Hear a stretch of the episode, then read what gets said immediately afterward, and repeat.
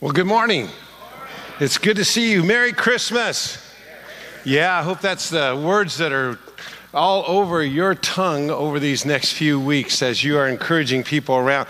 Hey, you know this is this is amazing time of year, regardless of what Adam says. Uh, really, the big deal is wherever two or three are gathered, there is the flu. Right? Hey, wow, what a time! What an amazing time! It's good to be with you. I'm Rick Shonkwiler, and I am from the Christian Church Leadership Network, and I am uh, just excited to be here this morning. You know, uh, your team, your worship team is amazing because I know a number of them have been sick through this week, and people have stepped up at the last minute. So let's let's just praise God for them for a minute, would you please? Thank you guys for stepping up. What what an amazing amazing time. Some time years ago, a church group hit a hit the streets with a video camera asking passersby the question, What comes to mind when you think of the Christmas story? And you know what the major answer was? The movie, The Christmas Story. So, what I want you to do is, is uh, share your favorite Christmas, story, Christmas movie with the person sitting next to you. Go ahead, do that. What's your favorite movie?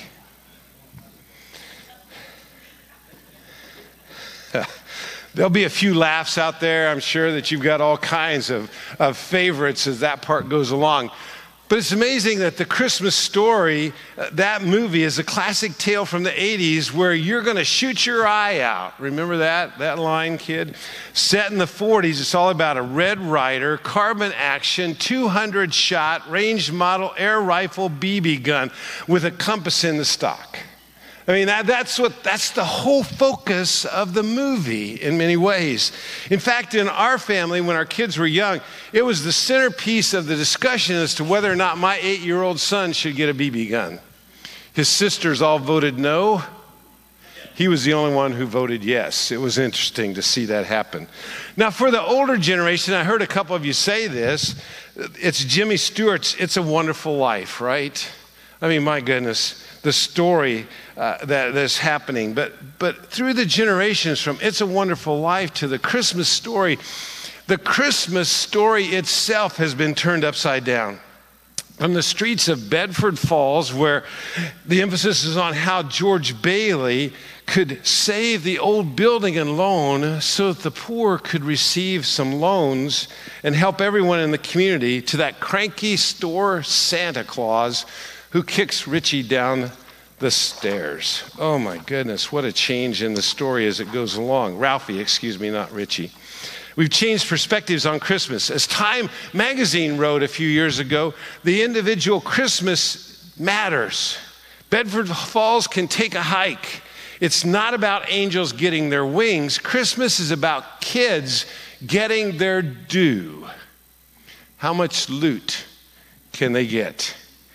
You know, It's a Wonderful Life portrayed a number of Christmas, Christian values and ideals, using traditional songs and an angel as one of the central characters.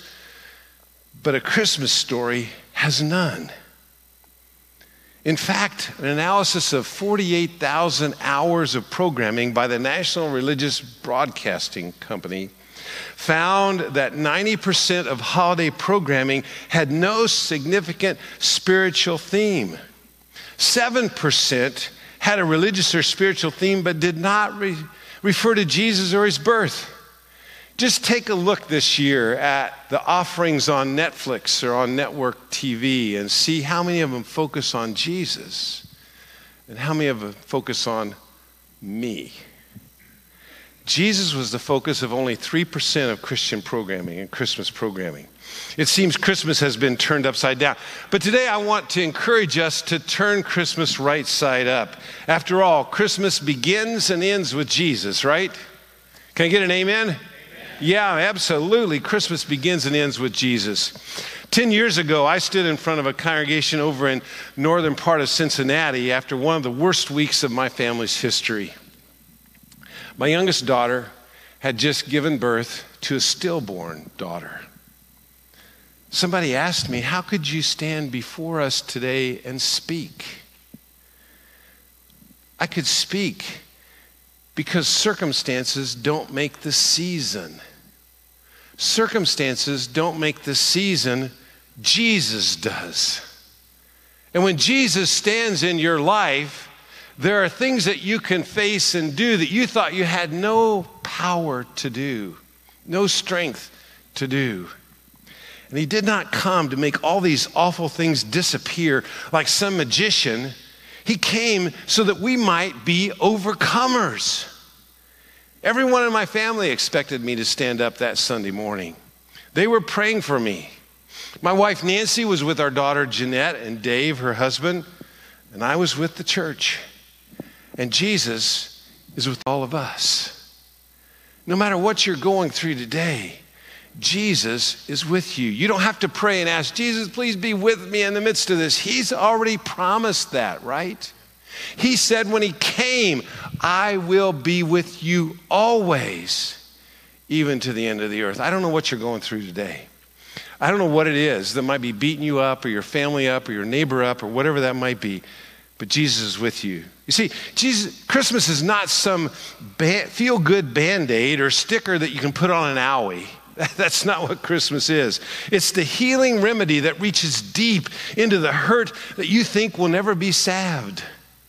That there seems to be no recovery from, no release of pain, soothing so deeply that you almost miss it. Sitting around with family while tears flow does not mean that there is no deep joy because there is one who loves you so deeply that he touches every aspect of your life. And that's why we sang that song just a minute ago about joy. It's not just joy to the world, but it's joy in my life deeply. Christmas reminds us that every life counts, big or small, rich or poor, no matter how high your IQ is or the size of your IRA. Every life matters. From the high celebration to the moment that we receive the call that no parent or grandparent wants to hear or ever wants to have, only one thing matters, and these are the words I want you to take away today. Christmas begins and ends with Jesus. Can you say that with me? Christmas begins and ends with Jesus. The scripture we're, we're going to consider today is one of my favorite parts of the Bible, except it actually takes place after the birth of Jesus. And I'll talk about more of that later. Matthew's whole gospel seems to surround the theme, and he keeps coming back to the theme over and over again that Jesus is king, that he is ruler. And, and, the truth is presented from page one with a genealogy that includes the kings and the, of Israel and Judah to the last words where Jesus says, All authority is given to me on heaven and earth. Wow. In chapter 2, Matthew introduces us to a set of players that are only briefly on the screen of Jesus' life.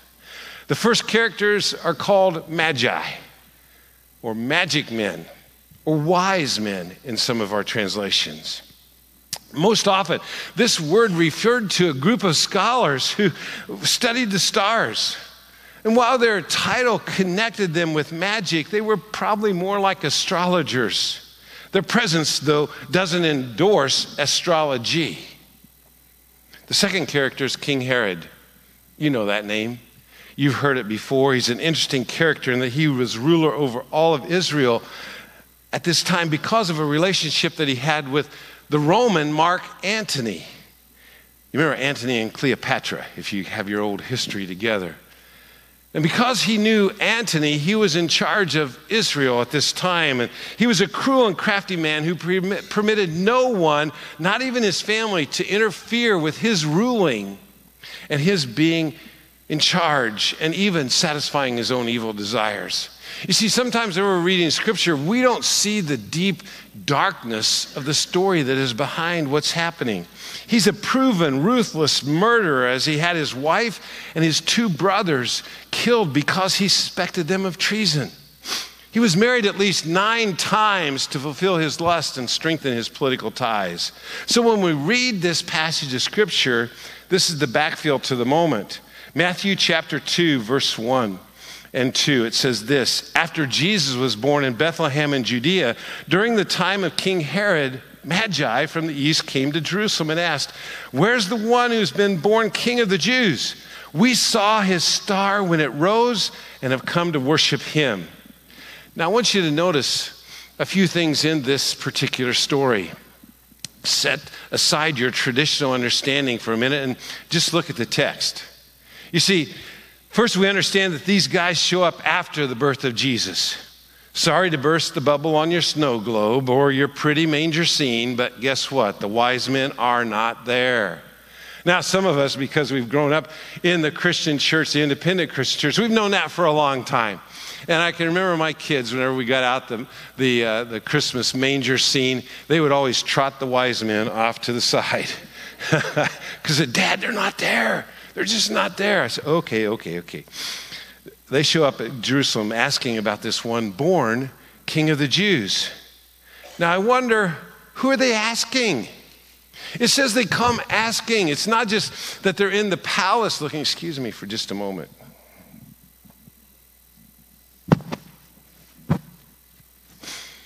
I'll make sure I use hand cleaner later, okay? Don't shake my hand today. Yeah, I got it too.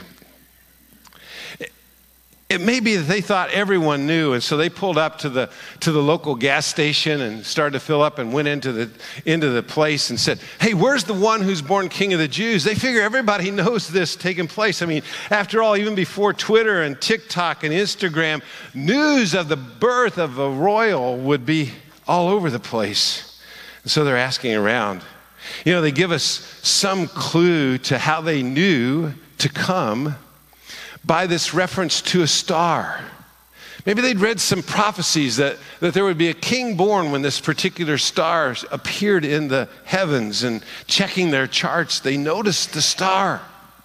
And as a result of their curiosity, they began following it. Isn't that unique too? It says they followed the star. I mean, if you read about this time in history, there certainly were a number of stories about the appearance of a king who would usher in peace and calm. Hmm. The second clue is it says we've come to worship him. We've come to worship him. Maybe more appropriately, it was to do homage. In other words, we want to come and bow down before him because if he has a star, he must be the greatest king of all. Third, we don't know how many of them there were, but they certainly caused a stir as they came in to Jerusalem. The city wakes up, and the king notices that they're asking these questions, and these strange men have come in. And final clue that's here they were Gentiles, they were non Jewish people. So from the very beginning, God is bringing the whole world into this story of his son understanding that this was his son, come to be Savior of the world. Everyone's included in the crowd around the Messiah.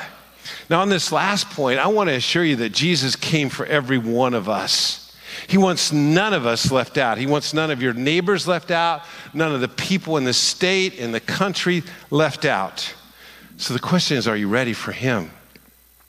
Now, then the story gets more involved. Herod hears about this band of astrologers coming around and he freaks out. The scripture just uses this word, he was disturbed. But that means he's pulling his hair out, wondering, oh my goodness, what's going to happen now? What are these guys talking about? Remember the paranoid guy that he is. So he calls the Sanhedrin together. That's the Jewish religious leaders because Herod kind of gives lip service to the fact that he's Jewish, but he doesn't really know the faith very well. And they, he asked them what, to, what they know about this. And they tell him, well, there's a Messiah that's supposed to be born in Bethlehem. And you can read the rest of that in Matthew chapter 2. But from what we know about Herod, this must have caused a near riot in his head. Bethlehem, baby, boy, what, what, what's going on? Scripture says, a ruler who will shepherd over my people Israel. My guess is that his first thought is someone must die because I have to protect myself. So he calls the Magi in to meet with him secretly. Uh, why secretly? Well, maybe Herod didn't want to be associated with these Easterners. You know, I, have been around Cincinnati for a number of years, and you know what that deal is if you've been close to Cincinnati. West Siders don't know East Siders, right? You don't go from one side of 75 to the other side either very easily. But maybe that's what's going on here. Maybe he didn't want his people to know that he was not up on everything in his kingdom. He didn't know where this baby was.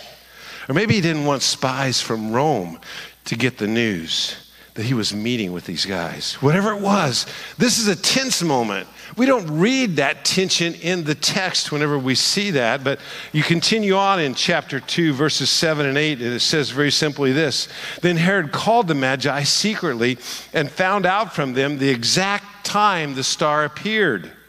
He sent them to Bethlehem and said, Go and search carefully for the child. As soon as you find him, report to me so that I too may go and worship him.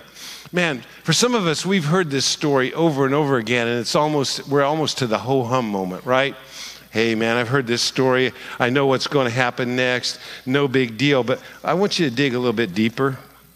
Because can I tell you, this sounds like the scheming, murdering king that Herod was sits on his throne, talking to the guys, being calm, but murder is behind the eyes that he looks out at these men with.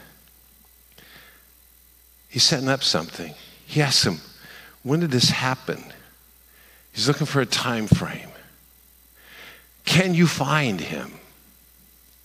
He doesn't want to be associated with finding the baby. And he knows nobody's going to expect any danger if it's these guys that go find this baby. And then he says, I want to worship him. Right. Probably no greater lie in the New Testament than Herod saying, I want to worship him. Now Herod can get to him and kill him. And it is close, folks. It is really close in what Herod's about to do. The Magi leave, they find Jesus, they worship him, they honor him, and then they leave. Why? Because of a dream that they had in which they're warned. We never hear of them again until somebody writes a song, We Three Kings of Orient are. And they disappear from the pages of Scripture and we don't know much about any about their history. Here's what I want you to think about today, and that's this worship. Because you have the Magi saying, We want to come and worship him. And we have Herod saying, I want to come and worship him too. One is sincere, the other sinister. And that's in some ways the way people see Jesus today. Some sincerely want to follow him, and others believe he's the biggest lie ever perpetrated on mankind. Some say he's the focus of my life, and others say he's just a figment of your imagination. I want us to think about four things that are included in true worship this Christmas season to the King of Christmas. Number one, worshiping him takes time. Worshiping him takes time. The Magi had been on the road for up to two years. Now, how do we know that? Because of Herod's heinous crime of slaughtering all babies born in baby boys born in Bethlehem up to two years old. He is not going to leave any stone unturned. He wants to make sure that he gets this baby before this baby gets him. He has asked the Magi the exact time they first saw the star, and he's got that in his agenda. All that traveling, riding on a camel. Hey, ever tried that? Ever ridden on a camel? If you haven't, you can always head over to the Creation Museum. They've got a camel there you can ride. Used to be at the zoo. You kind of wobble around whenever you're on top of that. Two years. Not too comfortable. Every minute moving closer to him, but not sure when they would arrive, but no turning back. Their time began with Jesus and it ended with Jesus in the house. You know, sometimes God builds and challenges us to be patient in our worship. I, I want to encourage you today that as we continue to be searching for the next lead minister here at, at Rising Sun, be patient. God has something important to show us at the end of that travel. And you, as you worship, you worship Him completely. Worship God. Be patient. You know, sometimes I'll go into a place of worship and I complain how long it took me to get here. I came in from the Burlington area. I have to drive all the way up to Lawrenceburg. Then I drive back down into the Rising Sun area. And I go, you know, if the ferry was just open, I'd be there in 10 minutes. But why do I complain? Sometimes I, I complain with how crowded it is. But you know, worshiping God means I, I go out of my way to His way. You see, worship ought to be a part of taking time in my life. Not just something I do quickly or easily, but that it takes me some time. The Magi were willing to do whatever it took to meet the king. Herod, however, couldn't leave his palace. You see, he only wanted to meet Jesus on his terms, not on the king's terms. What about you? Advent's a time of preparation. Are you preparing with this expectation uh, as people are thinking about coming to Rising Sun Church over the next couple of weeks? Are, are you preparing and, and just being aware, slowing down from the strains and stresses of this time to drop a chair with the King? Man, I hope so. Hope there's some quiet times that you're planning on. Second thing I want you to be aware of worshiping Him takes my talents. Now, you may miss this one. The Magi used what they knew to find Jesus. They'd been trained to pay attention to the stars, and when they saw this unusual occurrence, they moved towards it. Herod, he had all the wealth, all the power, all the opportunities, but he was so wrapped up in himself that he totally misses Jesus. The here and now got in the way of real life that Jesus offers. And sometimes that happens to us. The here and now the flu, the sickness, the death, the, the, the diagnosis, all those kinds of things get in our way. And so, what do you bring to this table today? In a bit, in a few minutes, we're going to gather around the Lord's table, take communion. What are you bringing today? I mean, are you a businessman or a woman who can live out the principles of Jesus on the job? Are you a student who can live out the principles of Jesus at school? Are you an at home mom dad, or dad, a scientist, a doctor, a nurse, a therapist? Each of us can discover Jesus in our interactions and in our life. And we look for him and we bring our talents to that moment. Third thing I want you to be aware of worshiping him takes my treasure. Now, we don't really know the import of the gifts that the Magi bring. We know there are three things mentioned. Perhaps there's something to do with their trade, maybe using frankincense and myrrh as fragrances in their astrology and gold from those who depended on their words. We're not sure. Perhaps they were the costliest things that they could have brought to honor a king. Some have said that the gold represents his humanity, being a king. Some say that frankincense represents his deity as God. And some say myrrh represents his destiny or his death. But the reality is, their gifts began with thoughts of honoring an earthly king, and they ended up worshiping a cosmic king. They weren't expecting the Lord of the universe, they weren't expecting God in the flesh. They thought it would be a, a God for here and now. But he is both a God here and now and a God forever. Whatever their reasoning, the, the Magi brought gifts that cost them. They had to transport them long distances where they have been open to bandits and to robbers. And they would have had to protect them from breakage. Worshipping this king was costly, it was inconvenient, it was not easy. Let's contrast this with Herod's request. He made sure that finding Jesus would cost him nothing. He had the Sanhedrin do the research for who this guy is and where the baby would be. He had the Magi establish the timeline. He had the Magi conduct the search. In fact, when the baby was found, he would seek to kill him so that this baby's appearance would not cost him the throne. See, Herod didn't want it to cost him anything, he was protecting. The Magi realized it would cost them much, and they were prone to worship. That's one of the challenges of Christmas, right? Worshiping this baby is costly. I, I don't mean that stack of presents under the tree.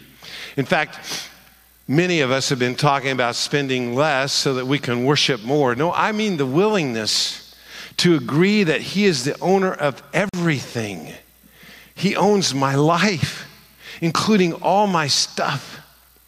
So, will you worship Him freely by giving Him your best treasure? Fourth, worshiping Him changes my travel. Changes my travel. Eh, this may be the hardest part of the story.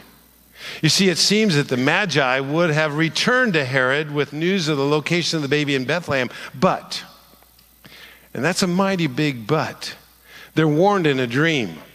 Well, listen to this in verse 12, chapter 2. It says this very simply. And having been warned in a dream not to go back to Herod, they returned to their country by another route. You can picture this, can't you? They're ready to go. The night before, they have everything packed up on the, the camels and the donkeys, and they're ready to leave, and all of a sudden the warning comes. Should they obey the king, or should they obey the king? A time of choosing. And they choose wisely. Whew. My life and your life depended on their response. Herod, he doesn't want anything to change. In fact, when you read the rest of the story, you see he does not have long in this life. Oh, if he had just sought Jesus instead of fought Jesus, his outcome would have been incredibly different. Herod believed only his life mattered, but Jesus gives meaning to every life. The question is that Herod would commit a crime recorded nowhere else because these little boys' lives did not matter. Jesus would go to a cross, another crime recorded for all time, so that you would know that every life mattered. You see, when you meet Jesus, you just cannot go back the way you came. You cannot go back to the old life. Oh, sure, it will tug at you. People will say, I'm glad you got Jesus. Oh, that's really sweet. Now, come on, get real. Sometimes that tug will win, and there's always the way back to Jesus and then the new way to go, but he says you can't go back the old way you came. I remember when I decided to follow Jesus in the dark, damp woods in Indiana. I never thought it would lead me to a pulpit in Ohio. I never thought it would lead me to a funeral in India. I never thought it would lead me to a muddy field in Ecuador or to a kitchen table in Colerain Township to talk about Jesus, but it did. And I never thought that I would need the strength to hold a daughter and a granddaughter in a hospital room with such amazing sadness, but a reflection on the Savior. But it did and I do. So, which story are you in? It's a wonderful life, my life's impact on others, or a Christmas story, what I want for Christmas? Which part do you play? Are you Magi seeking the king, or Herod replacing the king? The question is not who is the king of England or the president in the White House. The question is who's Lord in your house? This is the time don't let it pass. Because when you meet Jesus, the trajectory of your life changes. I can't promise you days of sunshine and flowers, but I can promise you a life of adventure and of meeting. Take a look at this. I've always wondered if I'd been at the baby? If I'd stood there with the shepherds listening to stories about choirs of angels, would I have asked, what child is this? Or would I have known that he someday would be the shepherd of all? If I'd watched wise men bring valuable gifts and kneel down under the guard of heavenly wonders, would I understood that he was the one in whom I'd find all wisdom? And that he was the greatest gift of all just as that baby was held by his mother. He would hold me. He would hold me with his amazing grace. And his adoption by his father Joseph would be a picture of my adoption into God's family. Who could comprehend that this baby who was defenseless swallowed in hell. would someday be the one holding me in his hands. I didn't witness a star moving across the sky. for scores of angels proclaiming his birth. But somehow, in the middle of my ordinary world, This extraordinary baby's birth found a place. in my worn down, So, like all those people who saw him, He's the one I've been waiting for. to repair me, Redeem me. love me, forgive me, Comfort me. help me, Die for me. raise me to life. So what child is this? he's the one who comes to save me. He's the one who comes to save you. To save me. To save me. He's the one who comes to save me.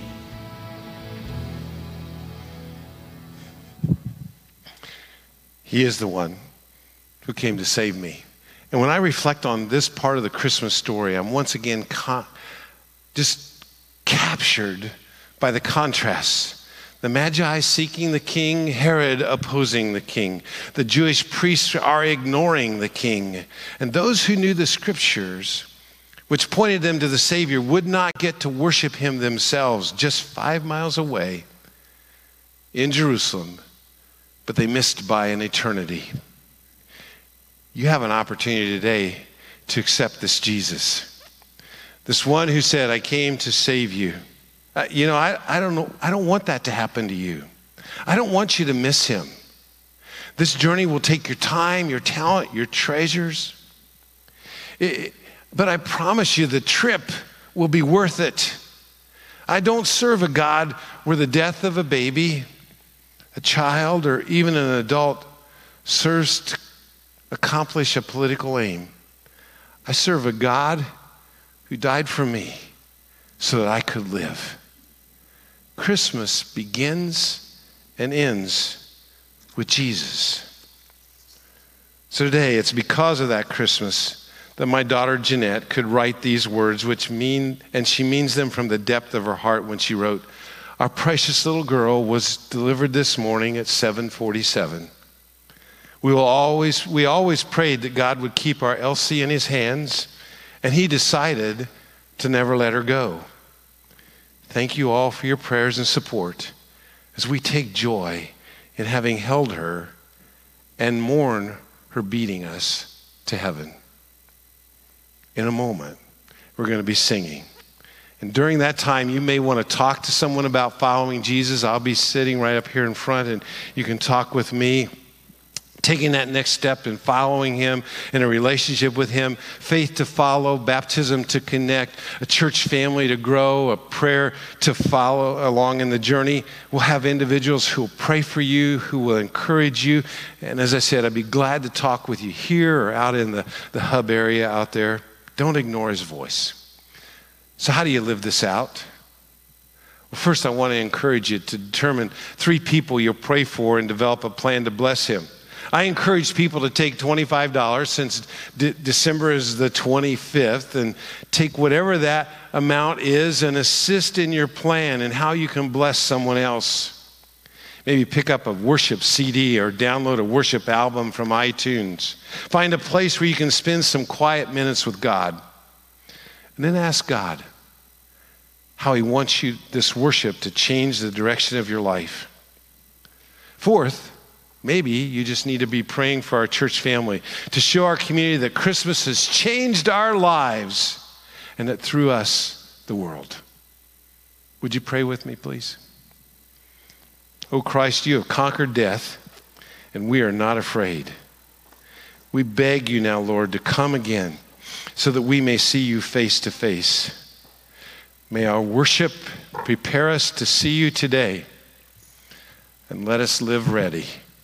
For it's in Jesus' name we pray. Amen.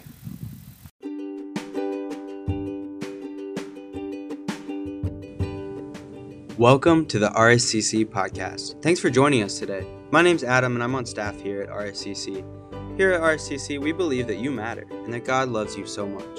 If you want to know more about RSCC or to keep up with what's going on, follow us on social media at RSCC Family or visit our website at rsccfamily.org. We would love to connect with you. I hope you enjoy the message today.